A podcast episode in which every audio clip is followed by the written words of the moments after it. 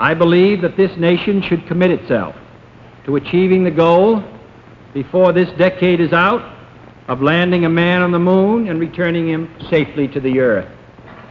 No single space project in this period will be more impressive to mankind or more important for the long-range exploration of space, and none will be so difficult or expensive to accomplish. Take a moment and Google July nineteen sixty-nine, and what comes up?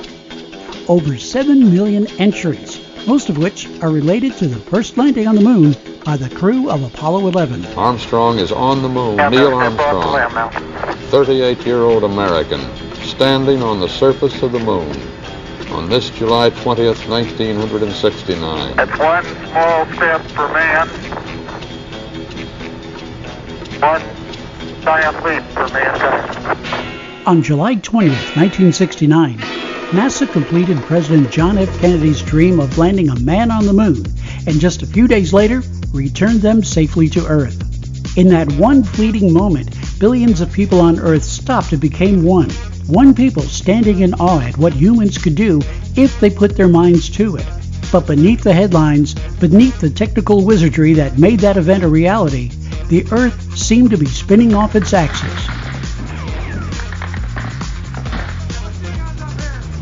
Wars raged on.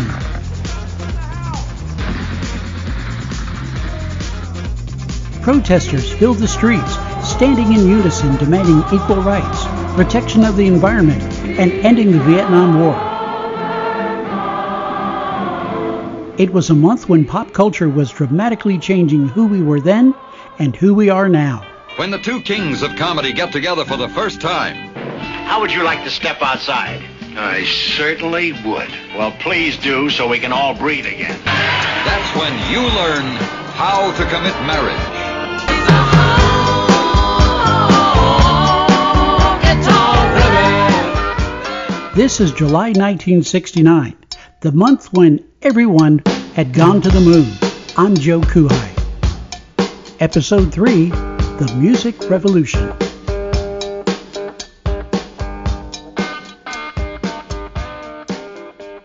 As the swinging sixties were coming to an end, the world of pop culture, art, movies, literature, television, and music were changing dramatically.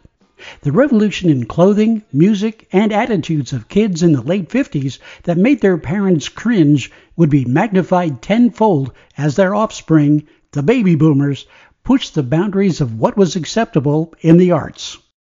If they were horrified by the gyrations of Elvis Presley, they were in for quite a shock in July nineteen sixty-nine. We interrupt this program for a special news bulletin.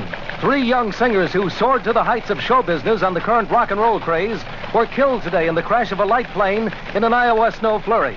The singers were identified as Richie Valens, seventeen. From the moment the day the music died with the death of Buddy Holly, the Big Bopper, Jake P. Richardson, and Richie Valens on February third, nineteen fifty-nine, the trajectory of modern music began to change. The nineteen sixties saw popular music splinter into a wide range of genres. Besides the acceptable sounds of what was then called bubblegum music, in July nineteen sixty-nine, the world was introduced to several new forms of music, including progressive, punk, and glam rock. Often the lyrics and music of these genres had an edgier side, while at the same time experimenting with new sounds. The progression of musical genres from the early sixties to July nineteen sixty-nine was an evolution on steroids, changing in the blink of an eye in a short ten years. Folk music, Motown, soul, everything in between could be heard on radio stations all around the world. By July nineteen sixty-nine, all of these musical forms were colliding. Bubblegum music, or straight pop music, had already been around for many years and only changed slightly by nineteen sixty-nine, just enough to match the changing tastes of its teeny-bopper listeners, whose taste in music and clothing were also changing. One of the more memorable songs of this genre released in July nineteen sixty-nine came from a fictional cartoon T V show, The Archies. Everything's Archie. Archie's here. Betty's here. Veronica too. Reggie's here.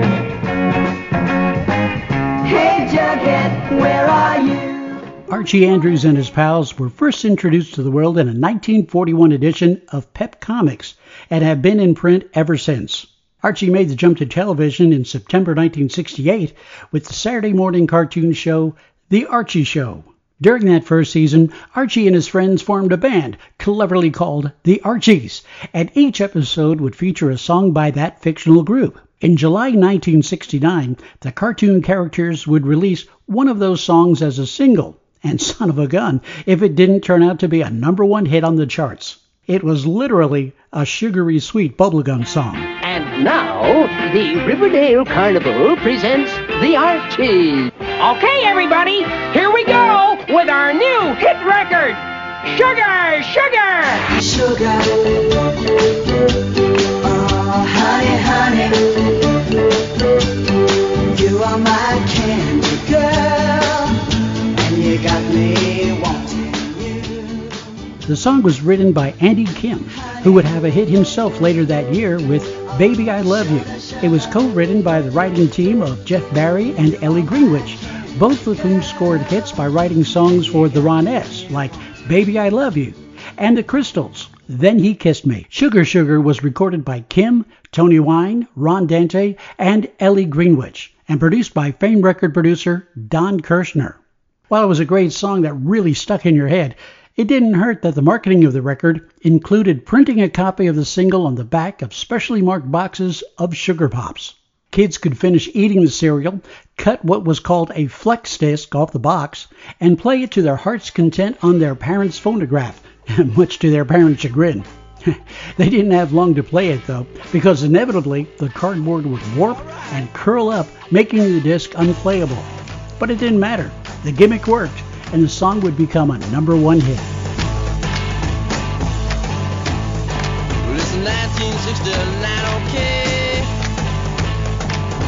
Walk across the U S A. It's another year for me and you. Another year with nothing to do. As the summer of nineteen sixty-nine was heating up, parents were faced with a new kind of music blaring out of stereos from their kids' rooms. The style would later be called punk rock, and leading the foray into this new genre that was loud, primitive, and primal was a band out of Ann Arbor, Michigan, the Stooges, who was led by their lead singer, Jim Osterberg. On the band's debut album in nineteen sixty-nine, Osterberg was credited as Iggy Stooge, but later he would be known to the world as Iggy Pop. What sounds to you like a big load of trashy old noise is, in fact, the brilliant music of a genius, myself.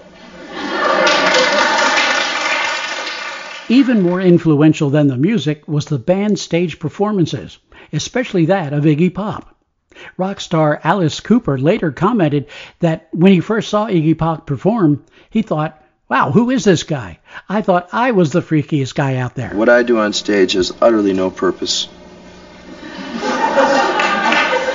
There's no no purpose to it at all, and there's certainly no... Uh, someone asked me today um, from here what I wish, what I like people to do when I play, and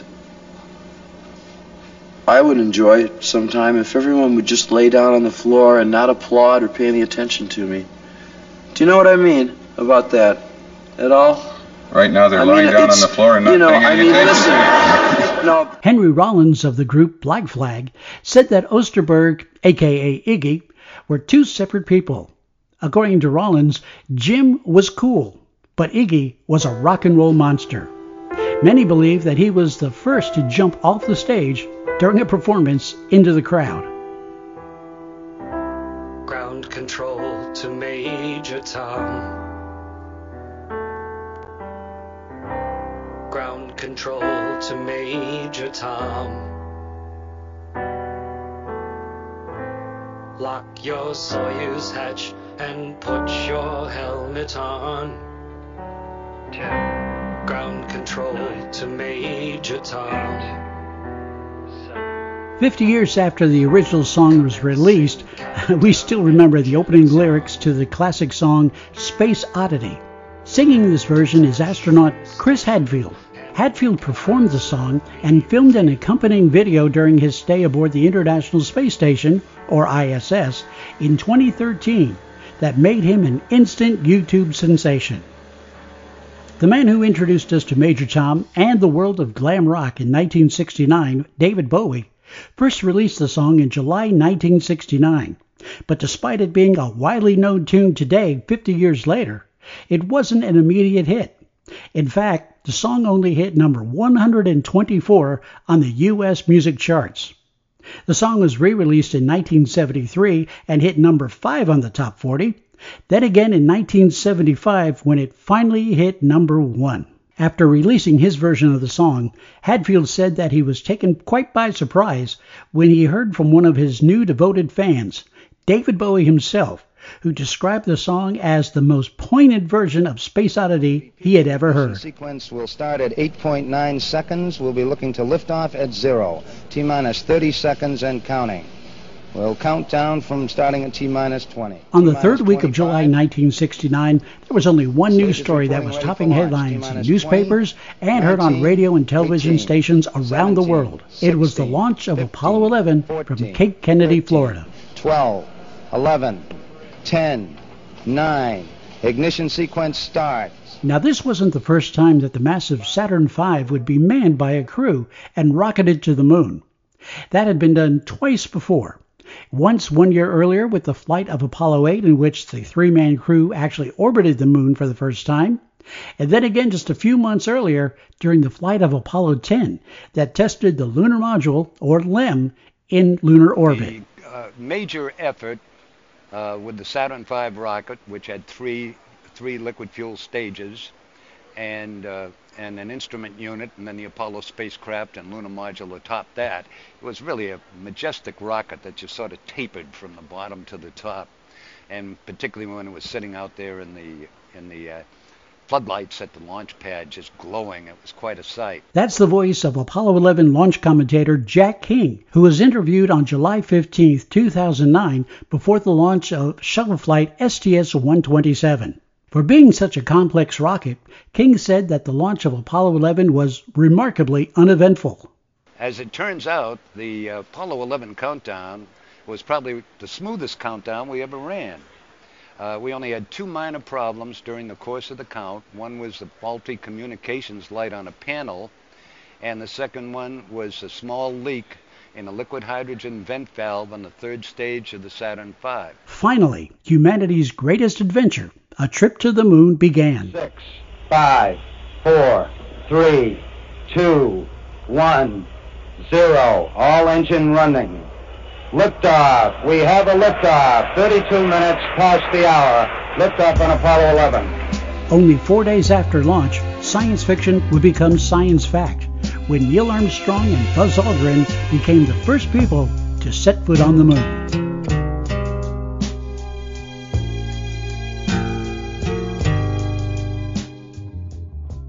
And now, a footnote to history.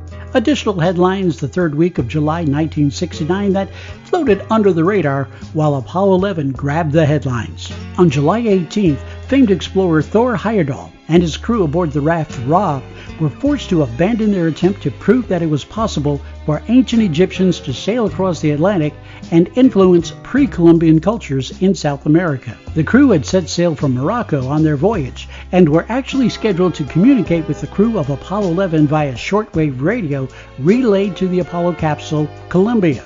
Instead, the crew found themselves packing what they could and abandoning ship as the Ra began to sink six hundred miles short of their destination in Central America.